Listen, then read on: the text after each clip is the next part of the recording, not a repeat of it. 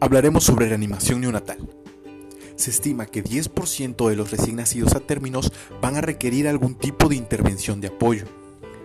¿Cómo vamos a comenzar nuestra valoración? Al momento de atender a un recién nacido, vamos a hacernos tres preguntas. ¿Es una gestación a término? ¿El recién nacido llora o respira? ¿Tiene buen tono? Si tus tres preguntas fueron afirmativas, se debe ofrecer el contacto piel con piel. En cambio, si alguna de tus respuestas fue negativa, hay que iniciar la estabilización. Vamos a evitar la pérdida del calor, optimizar la vía aérea durante 30 segundos y vamos a evaluar respiración y frecuencia cardíaca. Al nacer se practica el test de Apgar, que informa sobre estado hemodinámico y respiratorio del neonato. Valora cinco parámetros.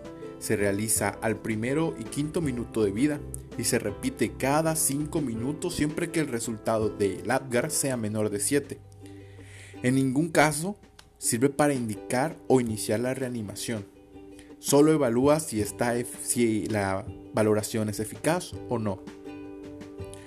Un Apgar bajo al minuto o a los 5 se asocia a mortalidad y parálisis cerebral.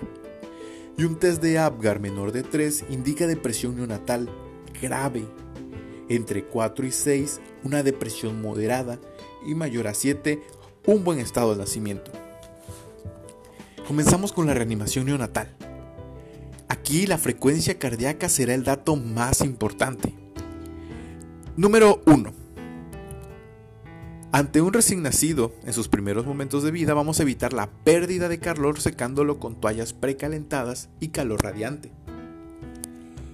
Número 2. Si hay signos de depresión neonatal, vamos a garantizar la permeabilidad de la vía aérea dándole posición de olfateo y estimulación táctil frotando o golpeando con suavidad las palmas, plantas o el dorso.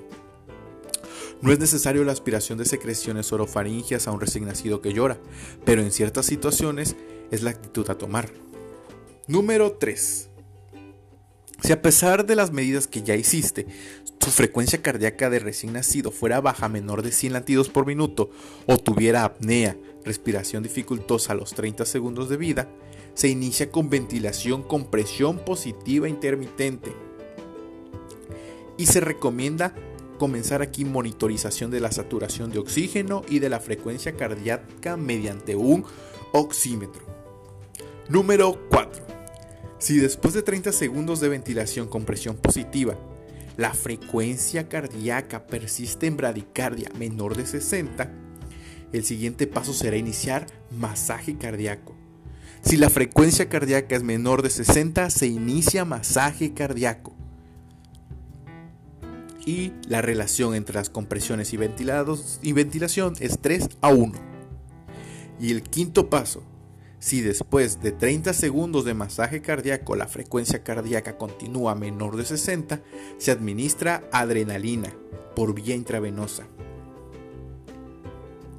En caso de que no tengas un acceso vascular, por ejemplo la vena umbilical, se recomienda administrar por vía intratraqueal. Se recomienda que pinces el cordón umbilical al nacimiento y debe ser ligado, cuando deje de latir 1 a 3 minutos posterior. En ciertos casos, hay algunas veces que el recién nacido tendrá situaciones especiales como cuando tiene líquido amniótico teñido con meconio. Esto ocurre en un 10 a 15% de los nacimientos y 5% de estos desarrollarán aspiración meconial. Puede debutar con taquipnea, retracciones, estertores, abombamiento de tórax, disminución de los ruidos cardíacos y cede en las primeras 72 horas. En la radiografía veremos sobre distensión pulmonar, zonas de condensación y aplaneamiento del diafragma. En casos leves se utilizará CIPAP o oxígeno y no manipularlo para no estimularlo. En casos moderados a graves, se utilizará como primera opción el CPAP o la intubación orotraqueal, el oxígeno, y en casos muy severos se puede utilizar óxido nítrico o factor surfactante. Si el bebé no es vigoroso, se debe de succionar el líquido amniótico de boca y tráquea. Un recién nacido prematuro es aquel con menos de 30 semanas de gestación. Se debe de colocar en una bolsa de plástico térmica. Si tiene dificultad respiratoria se debe intubar y dar surfactante intratraqueal. Y si no tiene dificultad respiratoria se utiliza CPAP.